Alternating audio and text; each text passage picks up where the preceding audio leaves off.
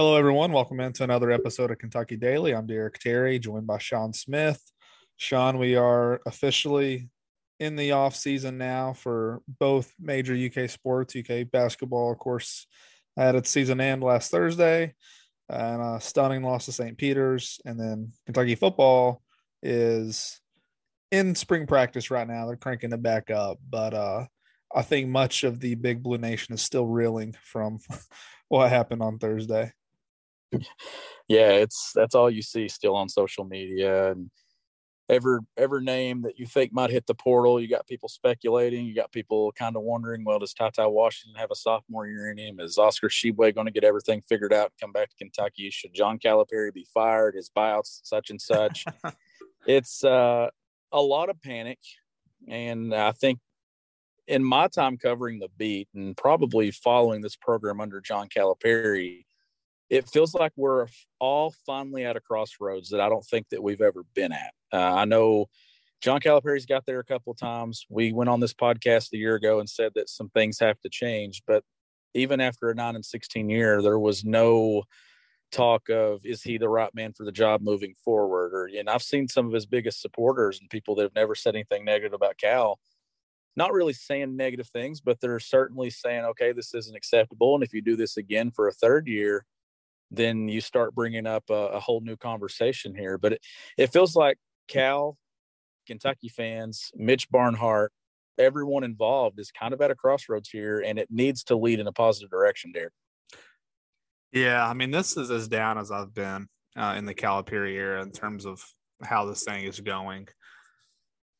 Last year, I think, um, I, think that team, even in a let's say we lived in a world where COVID never happened, I still think that team with the point guard situation and just overall youth and lack of you know any true post presence, I think that team wouldn't have had a historically bad year, but I also think that team would have struggled to make the tournament. But as it was with the nine and sixteen year, you you know there was some truth to the fact that that group, which it was so young, you know, you could say they really needed the the summer to come together. I believe all those things to be true. Um, but as it is, they went nine and sixteen. But with the transfer portal this offseason, with some of the recruits they brought in, I mean, it was this was supposed to be the the redemption tour, right? This was supposed to be the year where, you know, they got back and at parts this season, they were, I would probably go as far to say a dominant team, but that was in January. And, you know, whether it be injuries, other things like that, they never really got back to, to what they were there in, in late January and early February. And, uh, had, hadn't even crossed my mind that Kentucky could lose a basketball game to St. Peter's because our whole lives, probably anybody listening to this podcast, Kentucky has avoided that, you know, really high seed upset. Yeah. Never lost to a 15. Obviously, only one team's ever lost to a 16. Um, but this was just the 10th time this has ever happened. And, you know, it's happened. You've seen Duke get knocked out by 14 and 15. Or I think, uh, I think Lehigh and Mercer both 14s, weren't they? Uh, something like that yeah, Lehigh was a 15, I believe, and then Mercer was a 14. So it happens. Like it's it's. Yeah. I mean, it's it's part of it. Um, but I think in the timing on what it came off of, and and Sean, you might have said this on the last episode, but it just felt like those last few weeks. I mean, I think you texted me during the Tennessee game and said you thought that was as bad as they've ever played in that tournament. And we could still kind of write it off and say, well, you know, I mean, they were kind of right there, had it one possession playing that bad. But what happened with St. Peter's? I mean, I think big picture, and that's what we wanted to talk about tonight. It's um, I think they're a couple departures away from it being full out crisis mode. I really do. I, I believe that. Maybe I shouldn't, but am I crazy? Is anybody crazy for thinking that? They no, you're you're not. You're you're not crazy because looking at it and i'm that's the thing that i went on the episode that i recorded just uh, takeaways and i told you i went 30 minutes going on with it and i probably could have gone more 30 more minutes but when you look at this thing and i'm not trying to to be all doom and gloom because i do think that as quickly as it fell apart i think it could be put together if there's a couple of things that go in their favor and if mm-hmm. if cal comes back with an attitude that he wants to get this thing right there doesn't need to be any they're not machines, they're not robots. There doesn't need to any, be any kind of talk like that. I think the fan base is over that. I really do. I think all all those little things. I haven't seen him. It's it's funny jokes in time, but no, you need to. And, and I thought for the most part, we'll get into what he said last night on the radio. Uh, because I thought he actually did a very good job with with his call-in show, and even though it was pre-recorded, I thought Leach did a really good job with the questions. But we'll get into that in a, in a topic here in a minute. But you're talking about decisions. If Shaedon Sharpe and Oscar both leave, I think that it could be a significant problem for Kentucky. Obviously, because there's no one in the portal that can replace Sharpe, a three level scorer that is an elite level NBA prospect. You're not getting that in the transfer portal. And then we already know you cannot replace Oscar Tshiebwe. you can get pieces that fill his spot, but you can't make up what he did. I mean, it's an all-time generational player. Like it'll be 30 years before we see somebody do what he did. That's what history is showing us. So if you lose both of those guys, I think it's a huge blow. If you somehow get one of those two back, I think Kentucky will be fine. If you get both of them back, Derek, I think Kentucky goes into next year a top five team with what they piece around it. Like this is a very important thing uh, for one of those two to be on the roster next year. And if it's both of them, I'm I feel a lot better, and I think fans will feel much better going into the year too. Yeah, I think there there are three guys I would say that could really make people feel better. Those two you mentioned, I think, are a tier above, and then Ty would be a big boost too. Although I'm not I'm not expecting that that's gonna materialize into anything. I would still expect um, the fact that he's still and maybe I mean, this is his, the last mocks I saw were probably last week, something like that. He was still going in the lottery, and Tata had his moments this year. I thought against non-conference lower level teams, he was very consistent, very good. Had a great game against Tennessee. Set the assist record against Georgia. He had some really good moments his freshman year. He also had games where he didn't show up against good teams. Um, so I think you add in his injuries that he had. I think that was significant, um, especially there towards the end in some of those big games. But Duke, Notre Dame, games like that early in the season, uh, he wasn't too good in. So I think all those things considered with the year he had, if he could still go in the lottery, he should definitely go. Um, but his dad caused some speculation because he talked about year one in his tweet, but still wouldn't read too much into that. But I mean, the, the absolute pipe dream is if you somehow had all three of those guys on your team next year, I would probably put the chances of that near zero. But as of March 22nd, when we record this, you can still kind of dream a little bit on what the roster could be. Um, you're always going to have the roster pieces that I would say aren't all that significant to team success, but in terms of what the needs may end up being, it could change. We had on Sunday uh, Dave, Travis Branham from 24 7 Sports reported that Daimion Collins planned to return to Kentucky next season.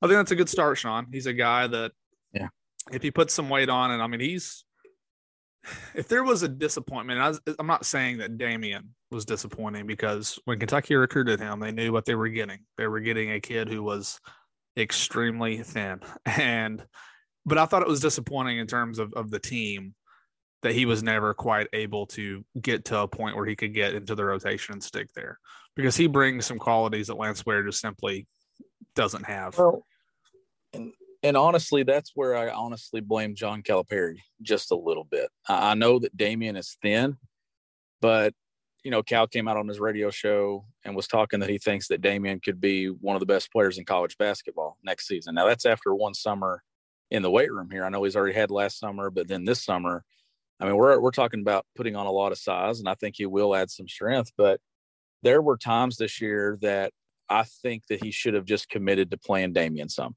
mm-hmm. Because it was so hit or miss. Like it, he literally after the Ole Miss game came out, or my Ole Miss or LSU, I can't remember, and said that Daimion would be the reason they win or lose an NCAA tournament game, and he didn't even play in the first, in the only NCAA tournament game. And, and that's the stuff with Cal that I think has been so confusing the last couple of years when it comes to the media, some of the things that he says. And then we get back and we're like, why did he say that? You know, like, why is he talking about that? Why is he talking about them not having any NCAA tournament experience when his 2014 team that went to the title had none. Like it's these confusing things. And, and I thought that Daimion should have had more opportunities. And I think maybe you would have seen him kind of have some struggles. You'd have saw him have some positives like we we've seen this season. But I think in a pinch, he could have given them an impact with his length and dunking the ball at the rim and some athleticism and, and stuff like that. But you got into this tournament, Derek, and he Cal did exactly what I expected him to do. And this has always been one of my biggest criticisms of mm-hmm. Cal is the the rotation started shrinking at halftime. Jacob Toppin wasn't even a factor in the second half and overtime. It's almost like we forgot he was even on the roster. And that wasn't a game where I thought Jacob Toppin should have been sitting in the second half and overtime. He was a guy that was flying everywhere in the first half. And then you you lose him in the second half. He doesn't even play him. Cal came out and said that he should have played him more. But that's been Cal. It's the play Nick Richards 10 to 15 minutes a game as a sophomore, and then you get to the Sweet 16 or the Elite Eight, and he plays one minute. Same thing with EJ Montgomery that that year. And I just I've always been a I've always been against the whole play nine guys in the regular season because when it gets down to tournament time, he's only playing seven. And it's this year it was six. Like Jacob didn't even play in the second half, and I, that was where I disagreed the most with Daimion's development. Is and Daimion will be fine, but I do think that Daimion could have given them some type of presence there that could have been a factor in catching lobs at the rim or getting a hand or something on a shot every now and then on the defensive end. I mean, this team was defending at such a poor rate that, honest to God, they probably should have tried every one they had. Yeah, I agree. I also think it's going to be important for Daimion that he is utilized offensively in a way that suits him. I'm a little concerned given how Cal has coached big men in the past that he will just put Collins on the block and let him try to make plays from there. And I'm going to say Daimion, while I have no doubt he will be stronger next year, never going to be a banger down there on the block. and I hope they let him step out. I hope he continues to develop his outside shot because, uh, because I think what Cal has shown us, Sean, I think there's probably a pretty good chance he plays alongside another big next year when Collins is out there. So whether it's Oscar or someone else they get from the portal, that's what the that's really the only two options at this point. Um, but I do think it's a good start because this team truly, really, really, really lacked a rim protector, and I think Daimion certainly fits the kind of guy who could help in that regard. Um, I've not really heard any kind of scuttle, legitimate scuttle, I would say, reliable on any other guy on the roster. You have your rumors like always, and it shouldn't be surprising with the port. I don't really care to speculate that much anymore. Um, Keon was a was a guy last year you heard a ton of rumors about. He ultimately chose to stick it out. Again, not heard anything at this point, but he's a you know he's going into his last year of college. Well, I guess with COVID, he technically has two years left if he wants to do it. Um, you know, was a starter this season. I, I, still like Keon. I know he's kind of polarizing with the fan base. Um, I wish he shot the ball better because I've been watching a lot of the, you know, a ton of the NCAA tournament games, Sean. And it's appalling to me how many guys on these other teams can step out their bigs and hit shots. And Keon didn't take a ton of threes. Uh, he, he had a big one against Tennessee there in the SEC tournament. Didn't hit any others. Was mostly a mid-range shooter. Um, and we talked about on the phone. It did seem like a lot of his mistakes. Poor kid. It seemed like they were always kind of in big moments. Uh, so they're easy to remember. But I think something we'll have to give the forwards just because there's so many. Lance Ware is a guy that I think is a good culture guy. I think he's a good team guy. He seems to, you know, one of his big roles this year, honestly, was just kind of irritating the other team uh, once he got in there for Oscar to spell some minutes. Without trying to be too harsh, I truly think it's not even arguable he's one of the least skilled players in terms of offense to play at Kentucky under John Calipari. He brings you absolutely nothing on the offensive end. But on a team like this for most of the year, it didn't really matter. But he's a guy that I think if he's going to stick around and get minutes, he's not to be a guy that you can at least throw him the ball every now and then he can score for you because uh, he was not that this year. And then Bryce Hopkins is another guy that, dare I say, won them the game against LSU. And then we never saw him again. And that was kind of how it was with him. Um, who am I forgetting? Sean down there. Toppin. I think Top Toppin. There are two guys I feel very confident confident will be back next year: Jacob Toppin and CJ Frederick. Yeah. Uh, and past that, uh, I think you kind of see a scenario where, and I don't think every single guy besides those two will leave, but you can see a scenario though where they might consider it, whether it be professional or, or going into the transfer portal. So I think the way I'm kind of looking at it is those two should be back. You got Cason Wallace and Chris Livingston coming in. There's four players. Um, I would lean towards Sahvir Wheeler being back, but again, and I told you this, I, and I, and I believe this. When you lose to St. Peter's in the first round of the NCAA tournament, a 15 seed, I don't think anything should be off limits when it comes to fixing your roster. And while I don't think they should actively try to run Sahvir off, um, he's a bit of a flawed player. And if someone comes along in the portal that you think will upgrade your team, if it were me, I wouldn't let Sahvir keep me from doing that, if that makes sense. Yeah, I'm, hoping that Sahvir is on the roster next season. And I still feel like a lot of what went wrong down the stretch. I mean, clearly their pace of play slowed significantly late in the year. I've gone back and watched the Kansas game and I've watched the Alabama game and, and, and all those from late January, early February and just the pace that they played with was just so much quicker. Oscar did a lot more parking on the block in the final three weeks, and I think a lot of that, Derek, was because of the two guards being out. That was their best offense, mm-hmm. and Cal re- reverted to it and stuck with it. You know, Cal was always big on he reverted or this player reverted. Well, Cal reverted a lot this year, especially late, and with Sahvir, I just think that it was a recipe for disaster when Davion Mintz forgot how to shoot the ball and Kellan Grady forgot how to shoot the ball late. And then you throw in Ty Washington shooting Derek. I mean, you're looking at multiple games of shooting 30% from the field or yeah. less. That is just a recipe for disaster for Wheeler. And I thought the only way it would work with Wheeler this year at Kentucky is if he had knockdown shooters.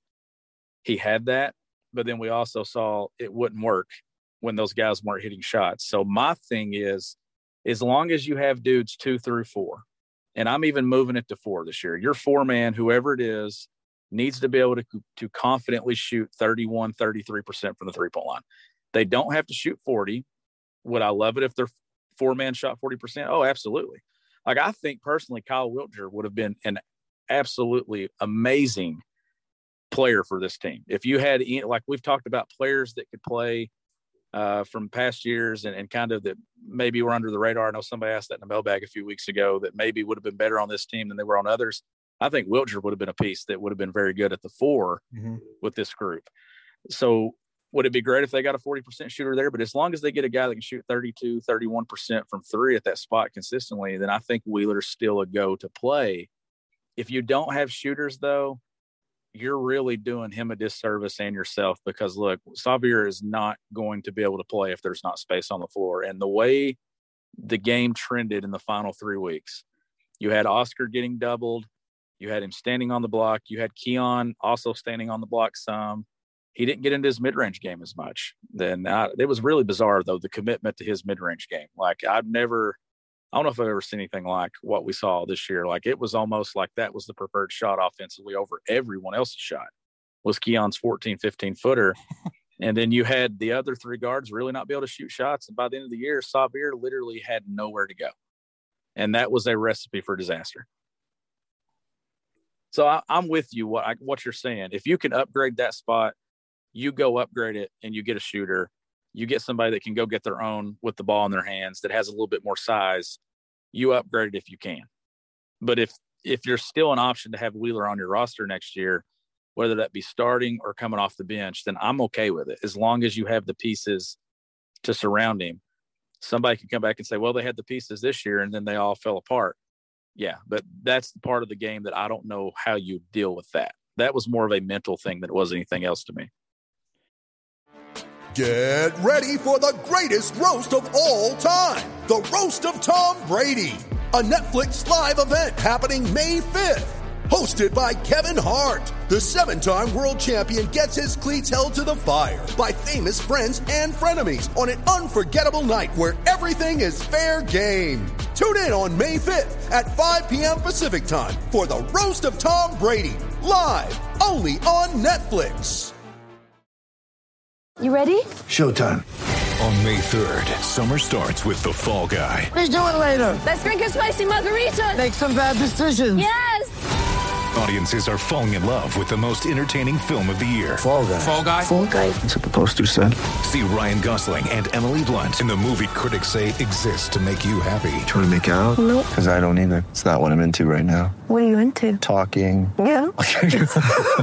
The Fall Guy. Only in theaters May 3rd. Rated PG-13. Yeah, Wheeler strikes me as the kind of guy who wouldn't love it if uh, John Calipari went out and added another point guard to take his place. I don't know how. And, that and what sit with him. happens? What happens with that? Where he's already been in the portal? How does that work?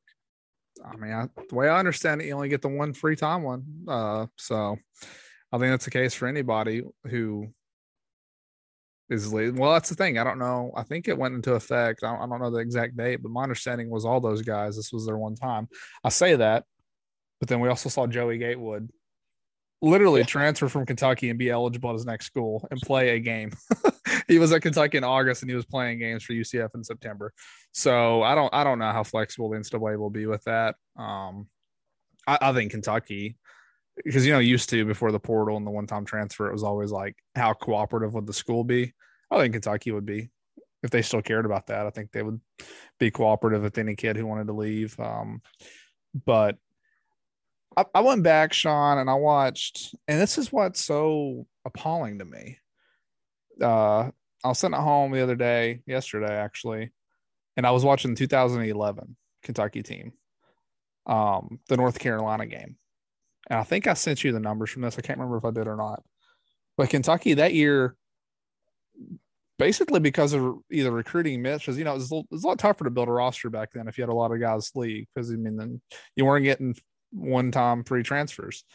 That team a lot of the time played Brandon Knight, uh, Doron Lamb. I, I forgot about this, but he had suffered an injury, I think, in the SEC tournament, so he didn't. He played, I think, like 25 minutes against North Carolina, but DeAndre Liggins had a lot of those minutes. And then you had Darius Miller, Terrence Jones, and Josh Harrelson, and those were your guys. And that team, a lot of time, Sean played four out. And that team, more than any other, when you want to talk about modern basketball, was constructed that way. And this was 11 years ago. They shot 20, uh, 22 threes against North Carolina in that 2011 game. They made 12 of them. I mean, they shot the they shot very well. Brandon Knight as your point guard. Cal's not had a shooter like that, that consistent from three since then. Tyler Ulis is probably the next closest guy. Uh, but he, he wasn't at point at point guard. Yes. Um, and then I, they lost the game to UConn the next uh, next game, but they took 27 threes that game, hit nine of them. Uh, I believe is what the number was. So he's had teams in the past. I mean, that team had Josh Harrelson as a center, and credit to Jorts that year. Man, he developed really, really well and was a really key piece in that tournament. He played very well in the tournament. But think about this year if he could have constructed like he had Darius Miller a lot of times playing the four on that team. A guy who was what six foot seven probably and could shoot it. What if he had a guy like Oscar this year and he had he surrounded him with four shooters? That's why I feel like I don't know. I just think it was by the way that this team looked at the end of the season, it was really hard to even fathom that all of those guys could become suddenly so bad all at once. I've not seen anything like it at Kentucky. I mean, it's it was I mean, crazy. Uh, how many times did I say it this year that I just didn't see it being possible that all of them would be off at the same time? And and that's what I come back to. It has to. I mean, guys go through slumps, Mhm. but something happened to this group, and something changed. I don't know what it was. Like we weren't in that locker room. Like they were grittying off the floor after they beat Florida in that in that final season finale, but we didn't see them gritty anymore that year. Obviously, they only won one more game, so I don't know how much grittying they could have done, but they it just didn't seem the same. Like the smiles weren't there, the energy wasn't there. I don't know. I do know this. I looked at John Calipari multiple times in that game last Thursday, and I could see the pressure on his face. And I thought, okay, this is a Hall of Fame head coach that has a ton of pressure on him right now. Mhm. What is going on? And his kids felt it. And you look at Wheeler out there when he missed those two free throws badly late in the game. He was scared to death, Derek. Like they had multiple guys that looked like they were terrified. And I don't know why. Like that's the thing. Like this is a group that walked onto the floor at Allen Fieldhouse. They put that video up of them winking and smiling and had the look in their eyes that they were going to go blow uh, top 10 team off the floor in their building, a place where historically they do not lose. Where did that swagger go? Where did that confidence go to the point that you're on the floor with St. Peter's and you look like the worst team of the two? And they and St. Peter's was the better team that night. Kentucky would have lost to six, the other 67 teams in the NCAA tournament that night, the way they played. And I just I don't understand where that confidence went from that game at Allen Fieldhouse till that game versus St. Peter's. What happened? Well, that's the question we'll be asking you know forever with this team, with how this season ended. Um, who knows what the timelines? Go ahead. Well, do you do you think that?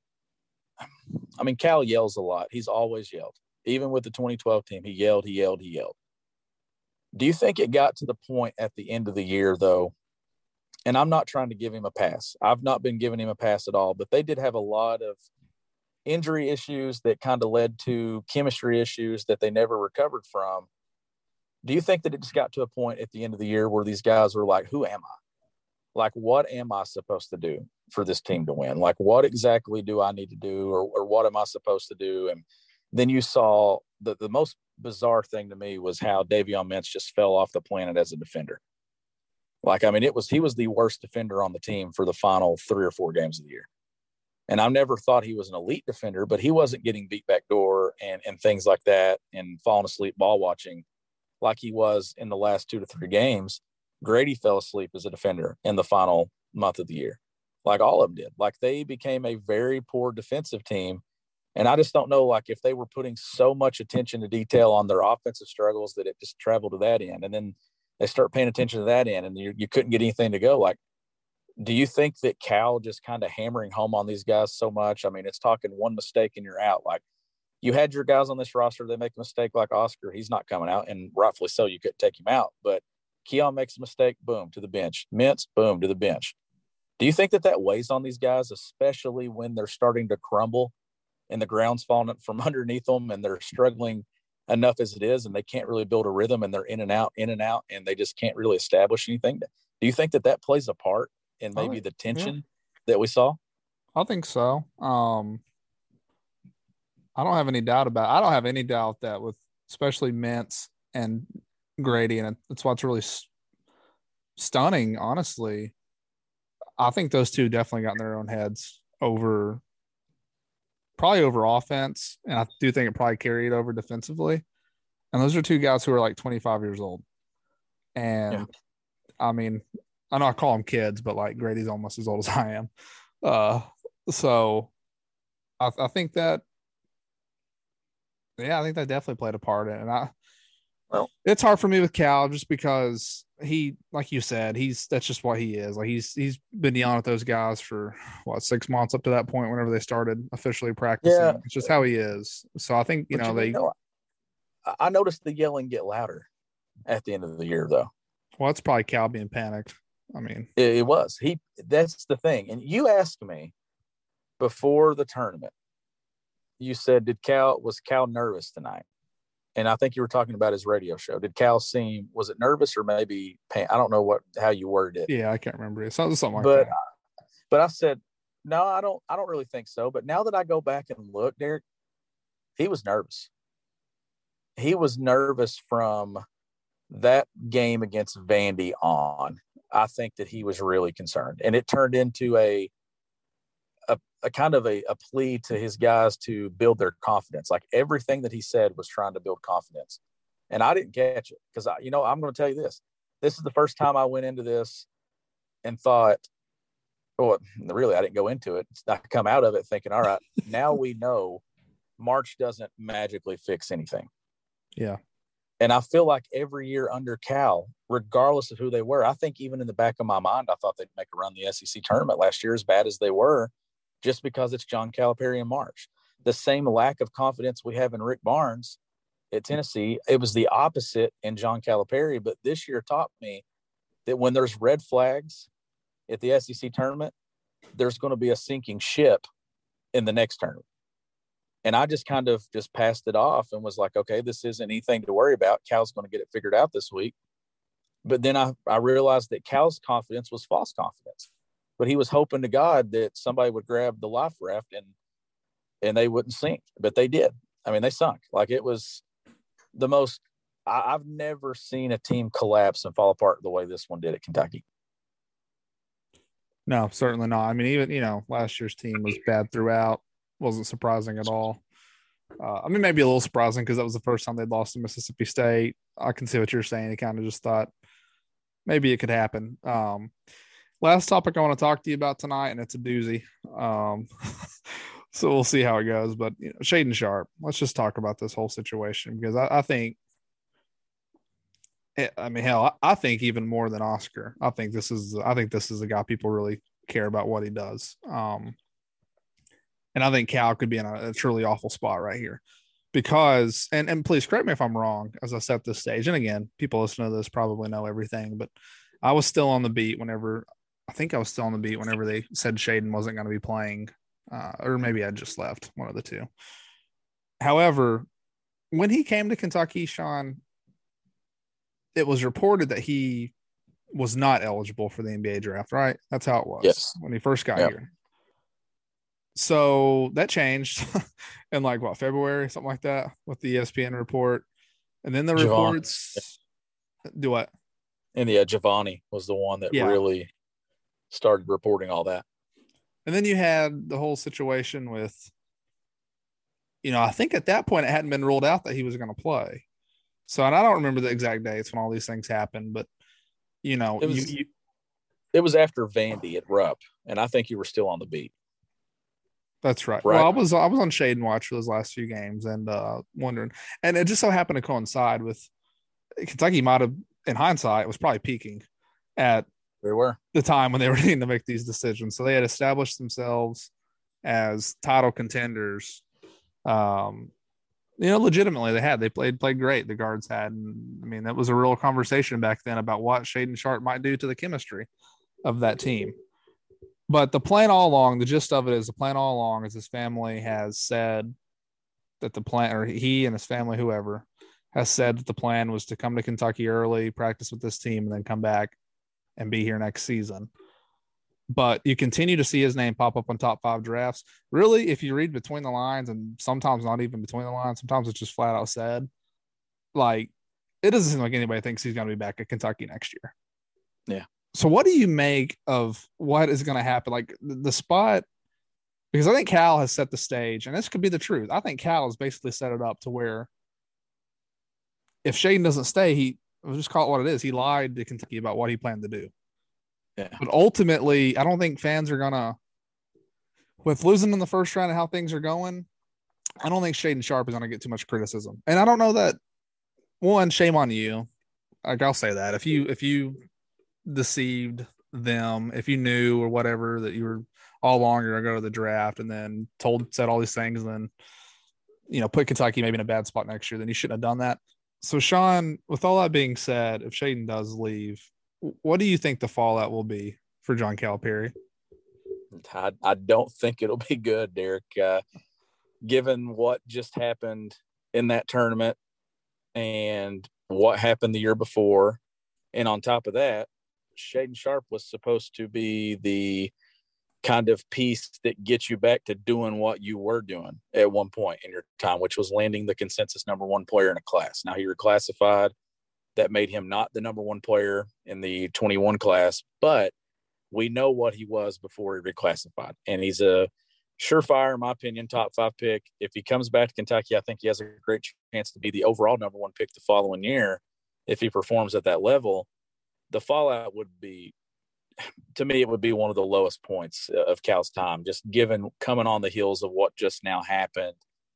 If he's not in a jersey next year, you're going to have the whole he just used Kentucky for the platform and all this stuff. And then Cal got played and it's just not going to be a really fun time. Like there's going to be a lot of that. You know, people were saying that about Hami when Hami went to the draft and went up into like pretty much the midnight hour, deciding on whether he was coming back or leaving. You had people saying, well, he just used the program and tried to take that PR boost and all that stuff. It would go to probably four different levels with it being Shaedon Sharpe. And a lot of it is the culture that is Kentucky right now and the way the fans are already upset. I think that's just kind of a, a recipe for me one of the lowest moments we've had under John Calipari. Yeah, I think um yeah, it's I think the best case scenario for Calipari would have been that they made a run in this tournament and showed that they didn't need him. But the fact that your guard play turned out to be just truly atrocious by the end of the season, and you have a kid who potentially could be a top five pick, and Cal said that he would have been a good player. if you would have put him in the game, he probably would have been a good player for you. That one I think will be tough to get around. And maybe Cal doesn't Well- care. Maybe Cal just does not care Well- what people think. But I think And I looked at those comments as him kind of covering his self. Does that make sense? Like that he when- wanted to play him, but it was Shaedon's decision. I yes, I think I felt like Cal coming out and saying that moments after he lost the tournament game. Now he was obviously asked that question, and he didn't dodge it. He he answered it and said that he would have been a good player this year, and that they did have more talks about playing. Now my thing is, when did those talks occur? We didn't get a time frame Mm-hmm. on when the next conversation was. My thought is after Tata's injury, there probably was a conversation of can you play? Do you want to play? Is it right for us? Is it right for you? But you said something earlier when these conversations were coming about. I'm, I'm not going to criticize John Calipari for him not playing this year because I don't think it was only Cal's decision. And I, I think it's hard to criticize someone when you're only half the decision. The criticism I think would come from, you know, maybe why did you take him in the first place? But any coach in college basketball was taking Shaedon Sharpe, and they would go through this same scenario for the chance to have him on their roster and playing whether this year or next year. But I felt like Cal coming out in that tournament setting and saying he could have, he would have been a good player. We talked about it. I think that opened the door for fans to get even more upset because if he had just said no, we talked about it late January, early February, we made the decision, we stuck with it. At no point did we ever look at it again. That would have been the easiest answer right there that kind of protects Shaedon. But coming out and saying that you had another conversation and that he would have been a good player, I think opens the door for more criticism. But in the same sense, I think it kind of comes out from Cal saying, I wanted to play him, but we didn't. Like it just it felt different. It almost felt like Cal was trying to say, No, I wanted this to happen. I, I don't want him just to come here and not play. So it'll be interesting to see if he does leave, how does Cal talk about it? Like, how do you approach it? I don't know what he says that makes the fans feel better. I, I don't know if there's anything that you can make to say the fans feel better. I think the fans will, that might be the, the tipping point, honestly. Well, I mean, if you go by Cal's history, he uh he's gonna he's never gonna take down an NBA draft prospect, is he? So No. they gonna put Shaedon up on the wall. he's a top five pick. I mean, I don't they put Kanter there's up, people- I know Kanter Kanter circumstances were different. I understand he he wasn't allowed to play based on the NCAA ruling, but I'm pretty sure, you know, he when he got drafted, he was from the University of Kentucky, all these things, even though he didn't, you know, actually play for Kentucky. I mean, that's the one thing where was I mean, Cal's never he's never tried to hide that, has he? That he he's about those kids getting drafted. And uh he was Shaedon, I, you know, it is what it is. He you know, he wasn't going to be, I guess, responsible, you could say, if Shaedon didn't really want to play. And then Cal still said, the hell with it. You're on my team. I'm the coach. I'm going to decide. And if his stack would or his draft stock would have suffered because of that, one, maybe the kid wasn't as good in the first place. Uh, but then two, you know, what could that do to future recruits? I mean, I, there's a lot of nuance to this, but in general, it's no one is going to be rational, I don't think, on this situation after what happened um, with the loss. And I, and I said it from the start that I thought it was, uh, they don't need to be in the business of bringing kids in here for half a year not playing. It, it benefits literally no one except for the kid.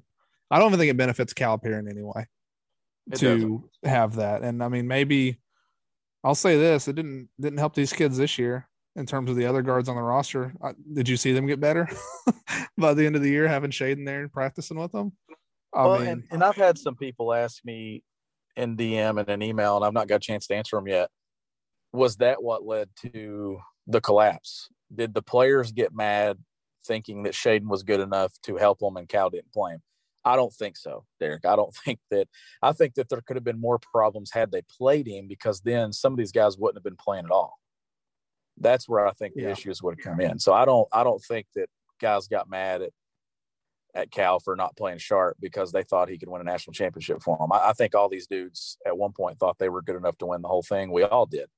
And that's where I and that's why I don't even know if I want to criticize Cal over this whole Shaedon situation because they looked like the best team in America when he kind of put it to rest that he wasn't playing. There were no backcourt issues. But I kept saying all along from the beginning, I, I think at one point I said in the beginning, prepare him to play just in case you need him because you never know when an injury is going to happen. But then also was like, you don't have to have him if you're healthy. So it was kind of this slippery slope here where I'm like, which side of the fence are you on? I just feel like it's only a win-win situation if he's at Kentucky next year. It's a total lose for everyone, in my opinion, if he's not. Like even with Shaedon, because the criticism that's going to come with it, even though that's not going to hurt Shaedon because Shaedon's going to go into the NBA, but there's still going to be criticism there. And then it's just a lose-lose for John Calipari and Kentucky fans. Yeah, I don't think Shaedon's going to be too concerned about what people are saying about him online when he's uh signing that first contract in a few months. But the other angle to this too, Sean, depending on who you talk to or what you've heard, Kentucky could have had Nick Smith. Yeah. Have you have you heard that? That's what I've heard. Yeah, they could have. They could have had him. So you effectively pass on a guy who you're going have to play now at Arkansas, who is a dynamic player. I think the number six player in the country, a shooting guard. And if Shaedon Lee, and maybe you couldn't have gotten, you know, whenever Shaedon came here, maybe that eliminated. Maybe they chose Shaedon. I, I just feel like maybe there was a there's a misread somewhere. If you don't end up with either of those guys, Oh. you're gonna be dependent on basically some stud guard that we don't know about to go into the portal and try to save you for next season. Yeah. that's not really the spot you want to be in. No, no one who's coming into the portal is going to be one more than likely not a former top five player, or two, a potential top five draft pick because obviously they wouldn't be going to the portal. So I don't think either guy or whoever it is that they end up getting ultimately is going to be as talented as either of those other players, and because of that, they're someone I think needs some criticism on the roster construction if it comes to that. and, and that's where the criticism comes for I guess on the Shaedon on Shaedon's side of this, and not directly to Shaedon, but maybe Shaedon's camp. Like if the whole commitment and you've been saying, I'm gonna be here next year, this is the plan, and then you dip, then you're like, Man, you know, we could have had Nick Smith Jr. at Kentucky. And then you're talking Nick Smith Jr., Cason Wallace, Chris Livingston coming in here. And some of the conversation we're having right now, we're not even having. Then our biggest thing is okay, is Oscar a part of this next year? Is is Jacob Toppin a part of this next year? You can go to the portal and you can get solid pieces. I have no doubt that John Calipari is going to put a solid team together. It's just, is it good enough to win a national championship, get to a Final Four? Right now, Derek, people don't want a Sweet 16 team. They don't want an Elite Eight roster. It needs to be a Final Four. Something good needs to happen for this program. You can't get a Shaedon Sharpe in the portal, and you can't get an Oscar Tshiebwe in the portal. You can go get a Keion Brooks. There's probably 150 players like Keion Brooks out there right now that could do exactly what he did at Kentucky this year. Same thing could be said for majority of these guys on these on this roster. Davion Mintz. I think there's even plenty of Kellan Grady's that they hmm. could go find shooters and guys that are have been scorers at a mid major somewhere over the course of four years. Like there's people out there like that. You're not getting Oscar's production, and you're not finding a three level scorer that has NBA upside like Shaedon Sharpe. That's the two things you can't get in the portal. They need one of them to come back. If they get both of them, I think it kind of I don't it doesn't heal the way the fan base is feeling right now. It doesn't patch it all up, but I think it becomes easier to at least look forward to next year and think that it could be a good year. If not, the negativity is going to continue reaching an all-time high over the course of the spring and the summer. And there were empty seats at Rupp Arena this year for that non-conference schedule. I expect it to be a lot emptier in the first few weeks next year, depending on what the schedule looks like. If it's what it usually is, then it, it's going to look pretty empty. They do get the Bahamas tour. We know that they're trying to put that together. So this long layoff, it they have to. We'll get to see what this team looks like a lot sooner than what we thought. Well, I think it's a good way to wrap it up, Sean. Uh, well said right there. As always, uh, Kentucky Daily is brought to you by the Butcher's Pub through locations London, Williamsburg, and Pineville. It's also powered by Blue Wire Pods. Um, Sean, I really appreciate you hopping on here late. Uh, I know you were doing this remotely as well. So thanks for that. And we'll be back soon with another episode of Kentucky Daily. Have a good night. We'll talk to you next time.